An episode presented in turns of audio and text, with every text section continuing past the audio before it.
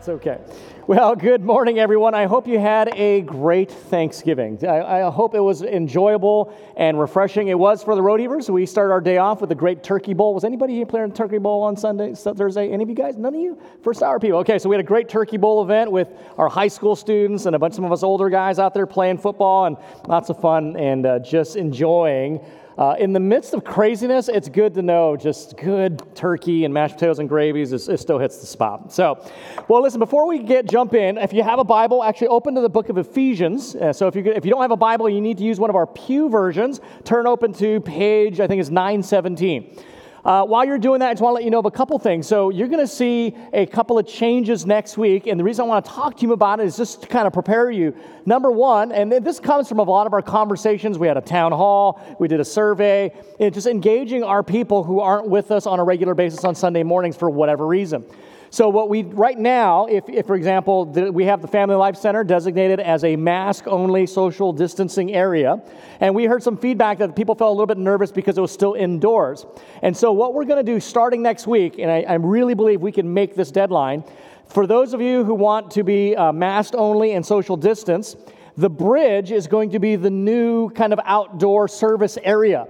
And it's a really nice area. I think we may have some heat lamps, so as it gets colder, we won't be, it won't be a problem. So for those of you, now, now you might be thinking, oh, I want to go out and have service on the bridge. That's fine. You just need to have a mask and practice social distancing on the bridge for our friends there. Okay. The sec- that, that change won't be such a big deal for you because you will, probably won't see that. The second change you will notice is this is something completely brand new. It's an idea we came up with, so it could be really great or really bad, one of the two. And as a means to kind of incorporate our friends who are on the live stream, and there's a good amount of our friends doing the live stream to, to kind of simulate that experience that we share on Sunday mornings when we kind of connect with each other, say hi, what's going on, and, and do that kind of thing. They can't do that, and they can't even really do that with each other. So, what we're offering, we're going to do this. It's going to be a little bit odd, and let me use the metaphor of a game. a game show in or a studio audience is a better way to put it. We're going to have a, pl- a little table here and a laptop and a couple of hosts and the host's job is, as our friends log on, to engage with them, find out what's going on, that, that kind of Sunday morning chit chat, small talk, prayer requests. But at the same time, they're going to engage those of you who are just hanging out in here before the service, right? So a lot of times when you come in here, you end up talking to one another. We're going to try and simulate that experience for our friends at home and merge those two worlds together. Does that make sense? So for them, all they're going to see is the, the couple of hosts interacting and, and maybe trying to turn the camera to you or whatever you're going to see something completely weird because there'll be two of us talking to a laptop and, and we just want you to know what we're doing. And we would love to, you know, have that opportunity to say, hey, Paul Pankhurst is here. Hey, Nick, you want to say something to Paul? Or Paul had said something, you know, back and forth so that they feel like, yeah, I'm still with my people, even though I can't be with my people, okay? So when you see that happening next week, just know that's what's going on. And then three minutes before the service starts, our hosts basically wrap it up and then they will log on to the live stream of the service. Does that make sense? Yeah, like I said, it's an iterative process. It may be awesome, it may be not so awesome, but we're going to try it starting next week. So, those are some big changes coming up. All right, well, if you have a Bible, this, as, as Tom said, we are starting Advent this week. This is the first of six messages that we're going to give in this series. And our series is entitled Picture God's Love. And it's basically an extension of our summer series we did, remember, called One Act of Righteousness. And in that series, we looked at the phrase, when we talk about Jesus saving people, that's a massive concept. And if you've been a Christian for a while, you can kind of understand what that means. You say, well, Jesus saved me, or, or I have my salvation salvation or whatever it might be. But what we did this summer is we opened, we opened the hood and dove into the mechanics of what that means. And we found that when this, this work of Jesus that Paul in Romans 5.18 just calls one act of righteousness is really referring to nine massive and distinct events of what Jesus did his incarnation being the first, right? His sinless life, his death, his resurrection, his ascension to the Father, his current session, his intercession, Pentecost, and the second coming. Those were the nine distinct aspects that we just casually talk about salvation. Now, six of those have already taken place, right? All six of them are done. They've been completed. Obviously, his incarnation, his sinless life, his death, his resurrection, his ascension, Pentecost. Two of those are happening right now. Two of the saving acts of Jesus are still taking place, and that is his intercession for you and I and his session ruling and reigning from the Father's right hand. One of those has yet to come.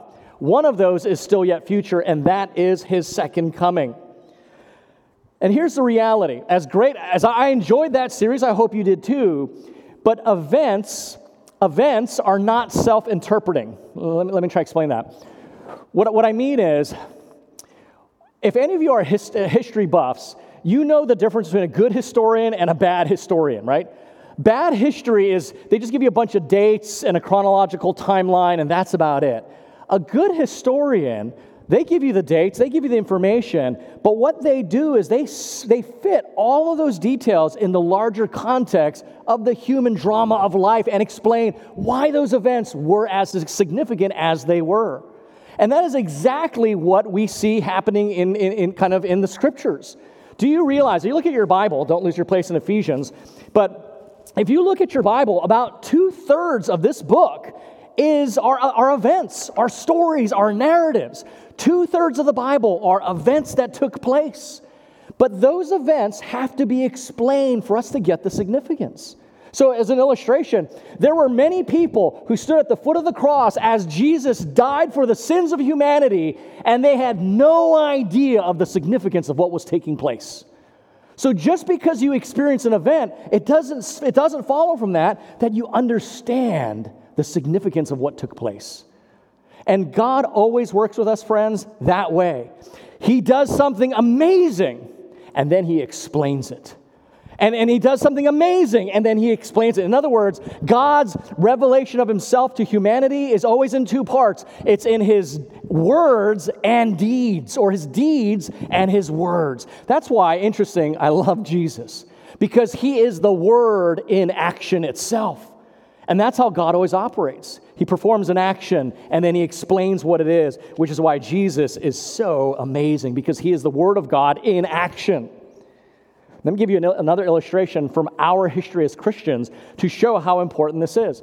When the, the church first began, as the early church began to spread throughout the Roman Empire, the Roman authorities and, and the society, the Roman society, really misunderstood Christians. When they discovered that Christians routinely gathered and, and broke bread and drank wine, celebrating the death of this man named Jesus, they did not have the framework to understand what was going on. They didn't connect the Lord's Supper to Exodus 24 or Jeremiah 31. They didn't connect it as the ratification of the new covenant that we constantly gather to celebrate.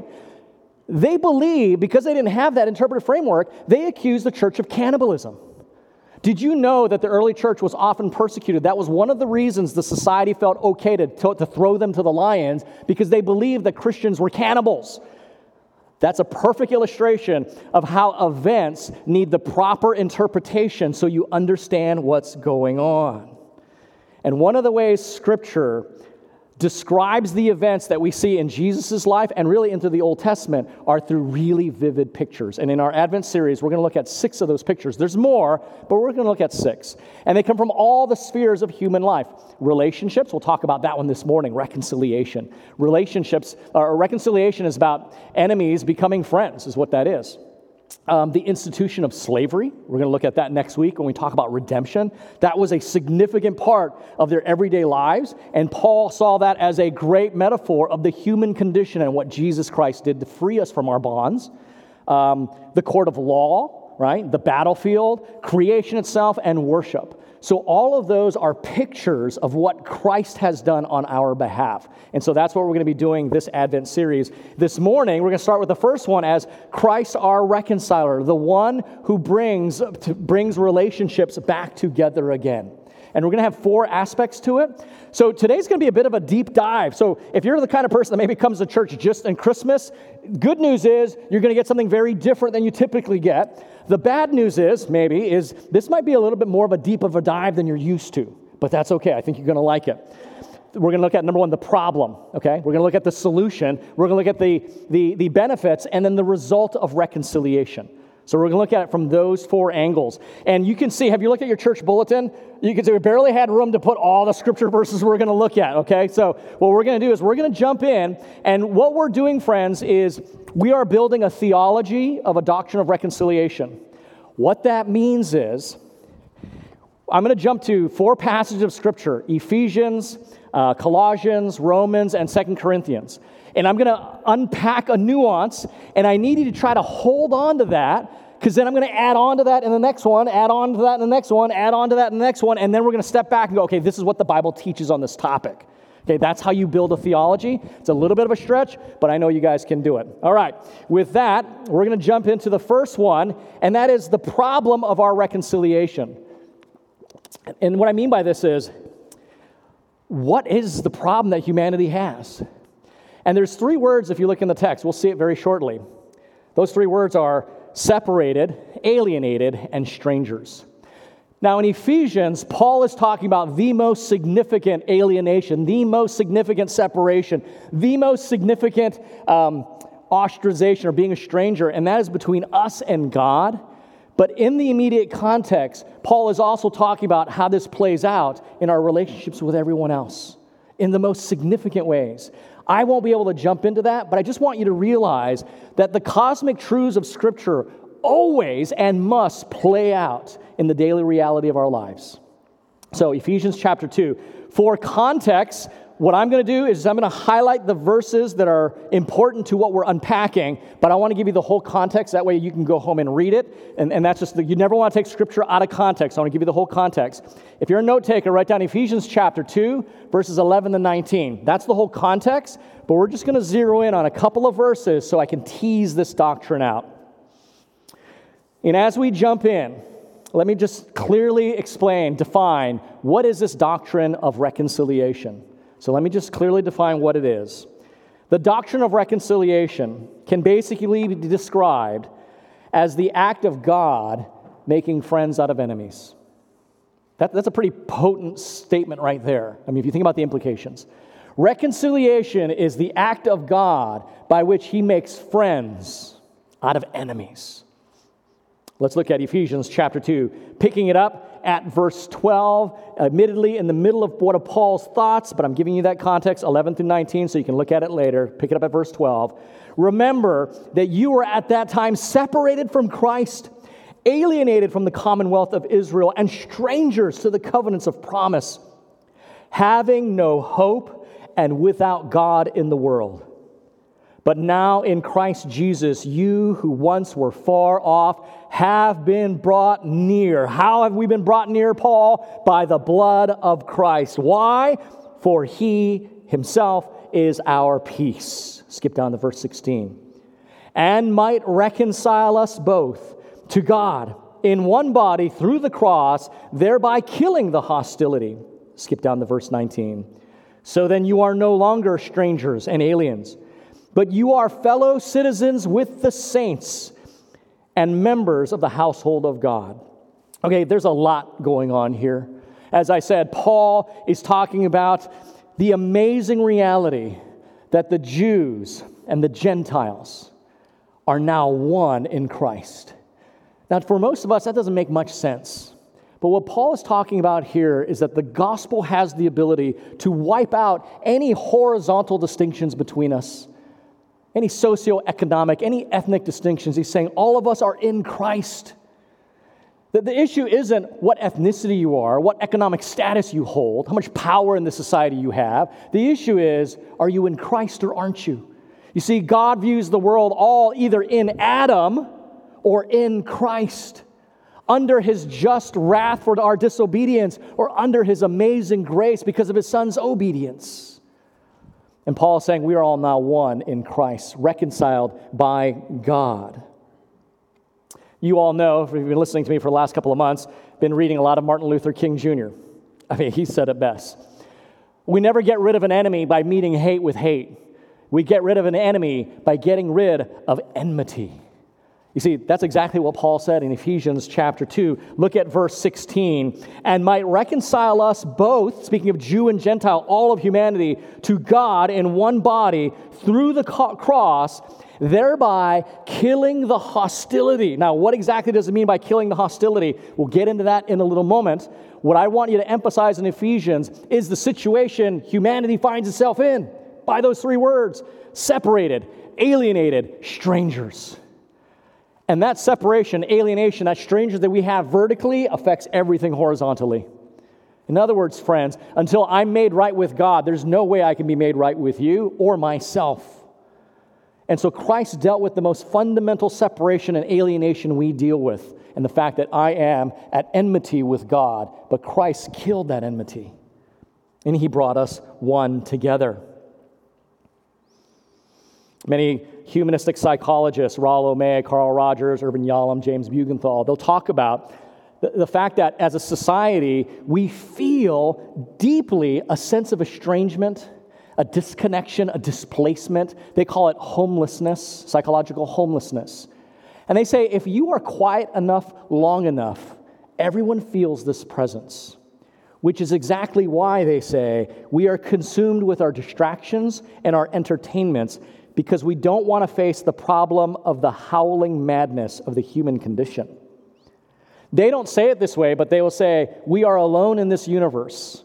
Well, they, in a sense, they're quoting the Bible, but the Bible also goes on to say, And we are without God and no hope in the world. So, that, that, that fundamental estrangeness, the Bible's answering, and Christ takes care of it. He reconciles that by killing the hostility. Now, how does he and why is Christ able to do that? That's our second point. So the problem is that we are separated from God. We're alienated from God. And because of that, we're separated from one another. We're alienated from one another. We're strangers to one another. Did you notice here in Ephesians, Paul was not satisfied to say, speaking to a Roman colony, they would have understand Roman citizenship. He wasn't satisfied to say, oh, yeah, you were one time strangers, but, but not anymore. Now you're citizens. Do you see that here? I think it's in. in um, verse 16. Let me, look, let me look at it here. No, verse 19. You are no longer strangers and aliens, you're fellow citizens. But that wasn't personal enough for Paul. He says, You're not just fellow citizens, you're members of God's household. But how can Christ be the answer for something so significant? And for that, let's move on to Colossians. Colossians chapter 1, just a few pages to the right. Colossians 1, we're going to pick it up in verse 15 and read to verse 20. And this is, friends, by the way, probably one of the most concise, most pregnant passages of the supremacy and sufficiency of Jesus Christ in the New Testament. It's mind blowing, and we can barely scratch the surface this morning. But let me read to what he says in verse 15, eh, going to verse 20. He is the image of the invisible God, the firstborn. By the way, here's a tip listen how many times Paul uses the verb or the word all. Like he can't hardly contain himself of how comprehensive, how exhaustive Christ is. Listen how many times the word all appears, okay?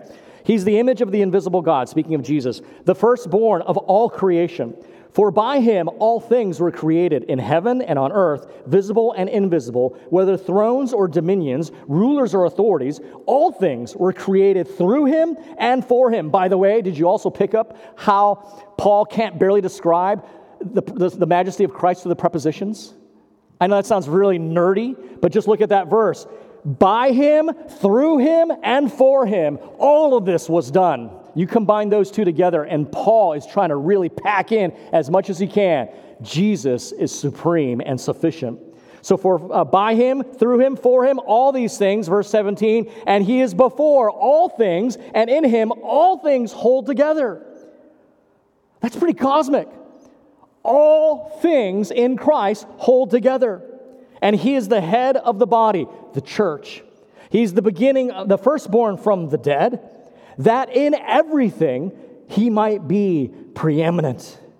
For in him all the fullness of God was pleased to dwell, and through him to reconcile to himself all things, whether on earth or in heaven, making peace by the blood of his cross. By the way, this passage gives us probably the best definition of what reconciliation is. You see it right there in verse 20. Through him to reconcile to himself, and then he has this comma here, this parenthetical phrase, making peace by the blood of his cross. What is it to be reconciled? It is to have peace restored. What is it to be reconciled? To go from being enemies to becoming friends. Peace just isn't here the absence of violence and war. It is the return of fullness, of wholeness. It is the, the, the Hebrews would use the word shalom. It's the same word here. There is a peace, the restoring of good things, of right relations. And how was that peace made? Again, by the blood of his cross. How does he make peace, to use the language of Ephesians 2? How does he kill the hostility? By his death. How does he, in the words of Martin Luther King, kill enmity? By his death. Friends, you see the text there. You see the comprehensive work of the cross of Christ. Do you see in that it is a, it is a multi directional work? It is upward towards God in that the sacrifice of Christ answers God's right demands of holiness and love for Him. It, it, has a downward in that it defeats all the foes. Did you notice how often Paul was saying, whether heavens, heavens or earth, visible, invisible, rulers, authorities? He's talking about everything. The work of Christ goes upward to God in satisfying God's justice. It goes downward to defeat the foes, and it goes sideways to redeem men and women. But it doesn't stop there. Romans 8:20 says, it also renews all of creation. Guys, the work of Christ on the cross isn't just so you can feel better because you've been forgiven. It actually renews the created order. That's what Paul teaches in Romans chapter 8, verse 20, that all of creation is awaiting the day when all the sons of God and the, the, the, children of God are revealed through our redemption. That time is not yet. That's what we talked about the second coming. But that's how powerful this work was of God reconciling us to himself. It is not only multi directional, it's multi-dimensional. It includes a personal reality. Friends, if, if you know Christ, you were a sinner, right? Romans 5 10 says we were enemies of God. I was never morally neutral against God. I was never morally neutral. Uh, some of you might have felt you were. I was never morally neutral. I did not like God. I, didn't, I, didn't, I despise the things of God. And the Bible told me I was his enemy. It made sense. But I was converted. If you're a Christian, you were converted. You were a sinner that became a son or daughter. But it's not just an individual dimension, you were brought into a corporate reality called the church. You and I are part of such something such grander than your, our own lives. So there's an individual dimension to it, there's a corporate dimension to it, but according to Colossians, it's more than that, friends. There's a cosmic dimension to this. Do you read what Paul's talking about? Rulers, dominions, authorities, visible, invisible, earth and heaven. Christ's supremacy reigns over all. And he reconciled us to himself. So, what are those benefits? That should be something pretty significant. That's our next passage Romans chapter 5. The full context of this, friends, is Romans chapter 5, verses 1 through 11. We're just going to look at a couple of verses at it. We're going to look at verses 1 and 2 and 10 and 11. What he writes from 3 to 9 kind of unpacks these bookends even more. So I just want to focus on the bookends. Paul says, Therefore, Romans 5, since we have been justified by faith, we have peace with God. Again, there's that word peace. It shows up in every one of our passages this morning. Again, peace is not just the absence of war, it is the restoration of everything that makes life good. Shalom. Right? If you, if you have any Jewish friends, that, that word has such deep meaning. You have shalom, fulfillment, completeness with God. How do we get this peace? Through our Lord Jesus Christ. Verse 2 through him, we have also obtained access by faith into this grace in which we stand, and we rejoice in the hope of the glory of God. That's a really Christian packed verse. What I mean by Christian is you can easily read that and say amen to it, but not quite understand what it's saying. So let's look at it very carefully. Through him, we have also obtained access. How did we get this access? We get it by faith. What does it give us access to? Grace in which we stand and that makes us joyful. We get joy because of the hope of the glory of God. Let me explain, show it to you in the different translation that I think is excellent. Here's the New Living Translation. I think they did an excellent job of, of interpreting this and helping us understand what Paul actually means. Because of our faith, because we recognize Jesus Christ is the answer, that He is the King, He is my sacrifice, He is my substitute, He lived the life I cannot live, and I believe in that, and I have total trust in that. That's what faith is. Because of our faith, Christ has brought us into this place of undeserved privilege. That word privilege has gotten some bad traction in our culture. We've heard the phrase white privilege, right? There's a reason that phrase exists because privilege is something you get and you didn't deserve. And they know exactly they know exactly why they use that because that's what grace is. It is undeserved privilege. Undeserved. None of us deserved it. What we deserve, according to the Bible, is I deserve to be judged by God because of my rebellion and sin. I get to be his son. That's undeserved privilege. Because of our faith, Christ has brought in this place of undeserved privilege where we now stand, get this, and we confidently and joyfully look forward to sharing God's glory.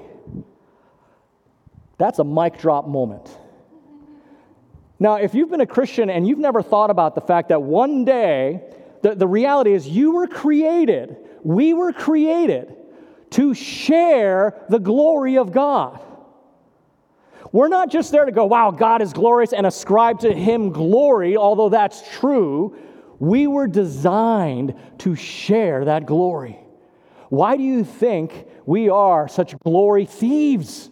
Why do you think we like praise? Because our fundamental design was to receive that. But because of sin, we think we are the object and all that in a bag of chips rather than realizing and rejoicing in the fact that we receive this glory because we are representatives of God, our Creator. You say, where, are you getting that from? Genesis chapter 1, verses 26 to 28. You need to write that down, read it. Humanity was created in whose image? God's image as image bearers. And so, wherever God's image bearers were, his glory would be extended. This is why in ancient Mideast cultures, the king, the emperor, always had statues of himself everywhere. They understood, they believed that where the image of the emperor resided, the king's rule, his authority, his glory extended. They got that because that's what we were designed to do. Wherever there be humanity, God's glory extended. Wherever his image bearers existed, his dominion prevailed. By the way, that's what he even commanded us to do to exercise dominion. And so, what Paul is getting at, but here's the problem. You guys know this. If you know the biblical story, we failed. Adam and Eve failed. They said, We reject you, God. We don't want to reflect or share in your glory. We want just our own glory apart from you. They rejected God. Abraham failed. Israel failed. All the kings and prophets failed. You and I have failed every day. Only one person lived perfectly as the perfect human being, and we know who that is. 2 Corinthians 4 4 says, Jesus Christ is the image of God. What Paul is doing there is saying, what we were created to be in Genesis 1, and we all screwed it up for thousands of years, every nation, every tribe, every culture, Jesus did it right. And that's why you're either in Adam or now you're in Christ. If you're in Adam, you want your own glory. If you're in Christ, you share in the glory you were designed to have from the first place. And so, what Paul is saying here is that we have this undeserved privilege and we rejoice in that because one day we will share his glory. Friends, that's a mind blowing thought. Because we live in a world that we're, at best, we're glory thieves. At best, we just see a shadow of glory. And we don't even know what to do, with it when we do get glory. We, it consumes us and destroys us right? And, and, and, I have nothing against celebrities and, and those people, but notice how their lives implode. We were not designed to hold the weight of glory, we were designed to share in it with Him and Him doing the lion's share of upholding that glory. But we get to be a part of it. Look at the, the last bookend, verse 10. Paul argues from greater to lesser. If you were His enemies and you were reconciled to God by the death of His Son, much more, now that you are his friends, you'd be saved by his life. What's Paul saying? Look, if you were his enemy and God gave his son to make you his friend, how much more now that you're his friend will he now provide you everything you need, is the, is the thrust of it. So the problem is that we're alienated, we're separated, right? We're strangers to God. And, and everything about our society and our, ourselves admit to that. The solution is the supremacy of Christ. The benefit is, and we get to share in that glory. We get to share in that glory, and it's mind blowing. So I, I, just want to look at it this way How, what did, that, what, what did that process look like? How did God reconcile people in such opposition to him, people who had such different values and demands and desires, people who are antithetically opposed to his very nature, people like you and I. Well, this week, um, I had a surprising insight from every week my family, Thanksgiving, we read the Lincoln uh, Thanksgiving Proclamation. So I was re- looking through some of my Lincoln research, and I found something that was perfect. Apparently, during his uh, candidacy for presidency, he had an, uh, Lincoln had an arch nemesis by the name of Stanton. Stanton was a, a hardened opponent of Lincoln. Did everything he could to embarrass Lincoln, to degrade him, uh, expose him publicly. He even insulted Lincoln based on his physical appearance. Stanton was uh, uh, an enemy of Lincoln to the core, but you know history. In spite of all this, Lincoln won the presidency. And to the uh, remiss of his, of his cabinet, guess who he appointed Secretary of War? Stanton. And you can imagine his cabinet meeting. They're saying, Are you out of your, do you not remember all the things that Stanton said to you in your candidacy? And to which Lincoln replied, Of course I remember everything he said, and I remember even more. But as I look across our nation, Stanton is the man we need now. Now, if you know history, Stanton was an invaluable member of Lincoln's cabinet. At 65, Lincoln was assassinated. Of all the eulogies and things said about Abraham Lincoln, it's what Stanton said that rises above them all. Standing near the, the, the body of a man he once hated, Stanton said these words Lincoln was the greatest man I have ever known. He now belongs to the ages. I never understood his desire to reunify with the South until he shared a belief with me, a tactic I believed he used on me, no doubt. Stanton, do I not destroy all my enemies when I make them friends? That's what God did. He didn't use his regal authority to demand of us, to make us grovel before him. He destroyed our enmity by winning our friendship at the price of his son. Friends, of all the religious systems out there where humanity is, is doing everything they can to appease the gods, Christianity alone teaches that it was God who did everything he can to broker friendship with us. And I know, you know, people don't seek the gods anymore, right? You, know, you don't know anyone who like prays to Molech or Chemosh or Zeus or Odin, right? But humanity's still seeking. Your friends, they're still seeking to be made whole, to be made right, to be secure, to be happy, to be fulfilled, to be successful. You name it. And those hold sway and influence over modern man just as much as any of those old deities did of pre modern man. But like those gods of old, these ideals are just as fickle. Because even if you get them, they're not enough. Success. How much success is enough success to the, to the hungry businessmen? just a little more. Right? And when you do have that success, there'll be those who want to take it from you. Approval, popularity, that's an ever receding horizon, right? You, you, remember the first time you got a couple of likes and you thought, oh, that's cool, I'm liked. And then you start wondering, how come this person gets more likes than I do? Or how come I only get five likes and not 50 likes? Happiness, that ever elusive state of being. That once you have it, you're then so paranoid it can be lost from you that your joy becomes more of a vigilance you don't want anything to take away your happiness, and you're consumed with protecting your happiness until it makes you bitter. So even if you get those things, you have to fight to keep them. And if you fail against those gods, they will not forgive you. You will always be reminded of your failures. You'll never know, do they actually like me? You'll always be battling your insecurities. But Christianity alone teaches us and gives us the confidence that we've been reconciled with God. It's not our performance, He has us as friends. In fact, friends, your worship of God cannot be as full as it is until you understand you have a friendship with God. Your friendship with God fills out your worship with God. And finally, what is the result That's the benefit of our reconciliation. But is there what is the result of our reconciliation? And this is our last passage this morning, 2 Corinthians chapter 5. And we'll conclude with this. 2 Corinthians chapter 5. Paul writes this. We're going to start it at uh, go from verse 14 and 19.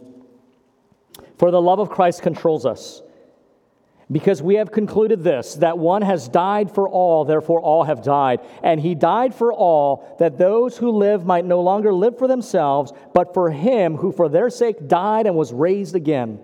From now on, therefore, we regard no one according to the flesh. Even though we once regarded Christ according to the flesh, we regard him thus no longer.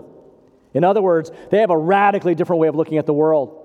This transformation has changed every, the way they look at everything. Verse 17, therefore, if anyone is in Christ, he is a new creation. The old has passed away. Behold, the new has come. All this is from God, who through Christ reconciled us to himself and gave us the ministry of reconciliation. That is, in Christ, God was reconciling the world to himself. Notice that phrase there in verse 18. All this is from God. It's an important statement. Typically, in our world, when you have to get reconciled, there's an offended party and an offender, and usually you get like somebody in between to help broker that. Get, come on, get together and work things out. But that, that, that wasn't the case here. Even though it's clear we were the ones that offended God, God was the one that initiated this reconciliation. God did not wait for us, and we didn't. We, we couldn't, and we didn't.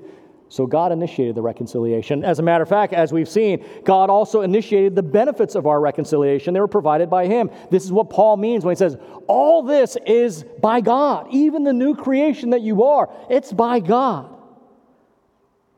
And God has given to us, every one of us, whether you're a firefighter, whether you're a computer programmer, whether you're a teacher, a housewife, businessman, insurance salesman, whatever you might be, we have all been given the ministry of reconciliation. But what does that look like? Paul addresses that in verse 14. See that right there? This is, what, this is partly what the ministry of reconciliation looks like. For the love of Christ controls us.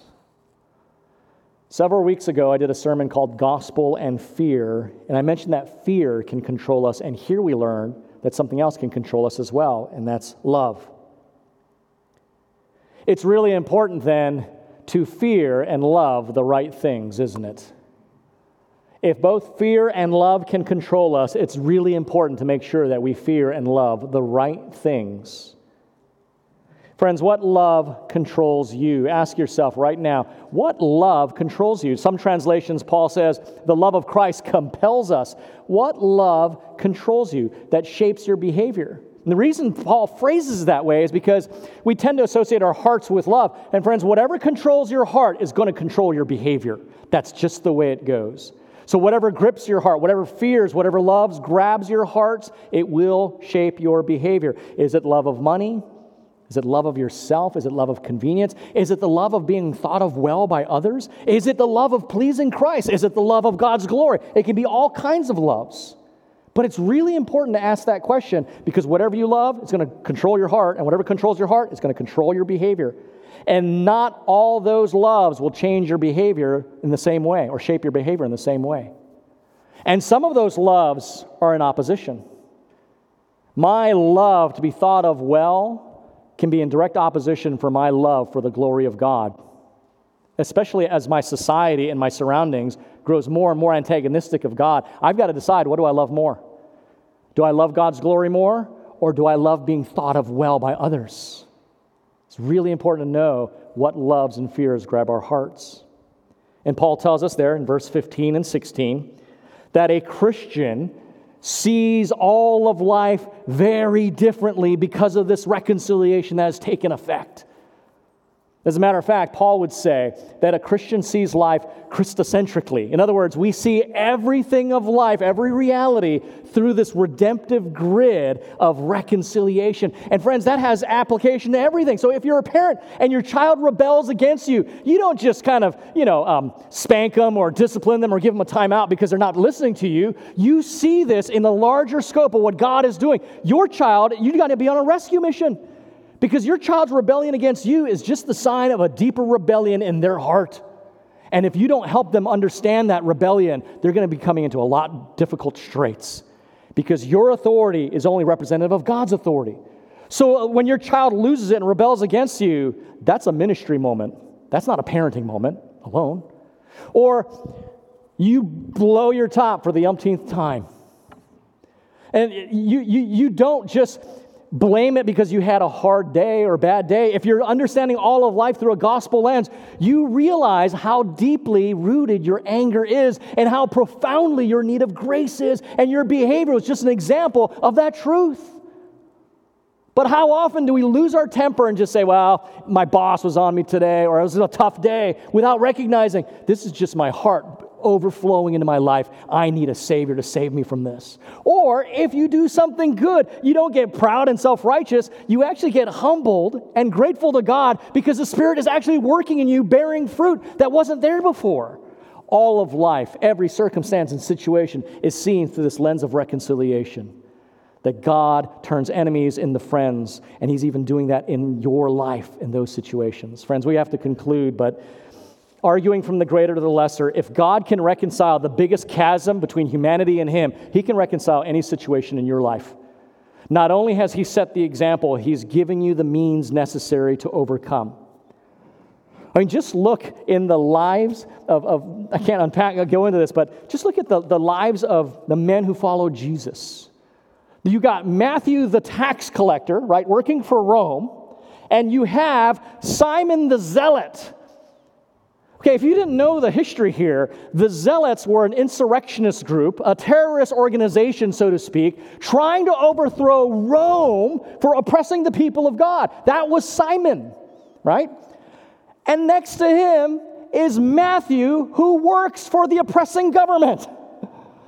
And they are brothers together as disciples of Christ. Friends, that's like Candace Owens and AOC being BFFs right? That, that's like Sean Hannity and Don Lemon being drinking buddies. Like, hey, let's hang out, right? But yet, in Christ, Matthew and Simon could put aside the differences of this world and say, we are in Christ. We might view things differently in our former life, but now we see things through a different lens. And you had a tax collector for the oppressor working with an insurrectionist, and they laid those aside. That's the fulfillment of Ephesians 2. And he could be done because of the supremacy of Christ, who, who all things were made by him, through him, and for him. And he says, I will lay my, my life down for my enemies to make them friends. And we get the benefit peace with him. We get to share in his glory. And now we see life completely different, regardless of what your vocation is and position regardless of your social, economic, ethnic, educational, all those things do not matter at the foot of the cross. That's what's been given to us the ministry of reconciliation. Christ, the great reconciler, making enemies friends. Next week, the picture is Christ, our great redeemer. Let's pray. Father, we thank you for the richness of Scripture. We uh, just tapped the very surface of this. Father, help us to recognize you reconciled us sinners in rebellion against your grace and your mercy and your holiness.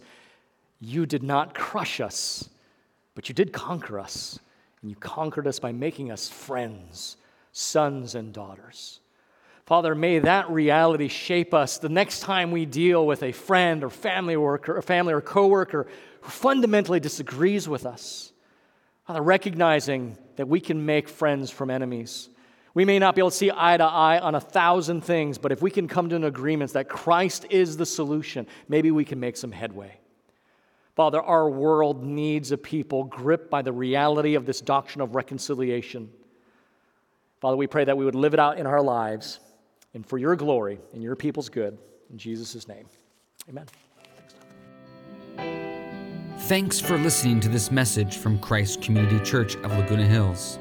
For more information and resources from Christ Community, visit us at www.ccclh.org.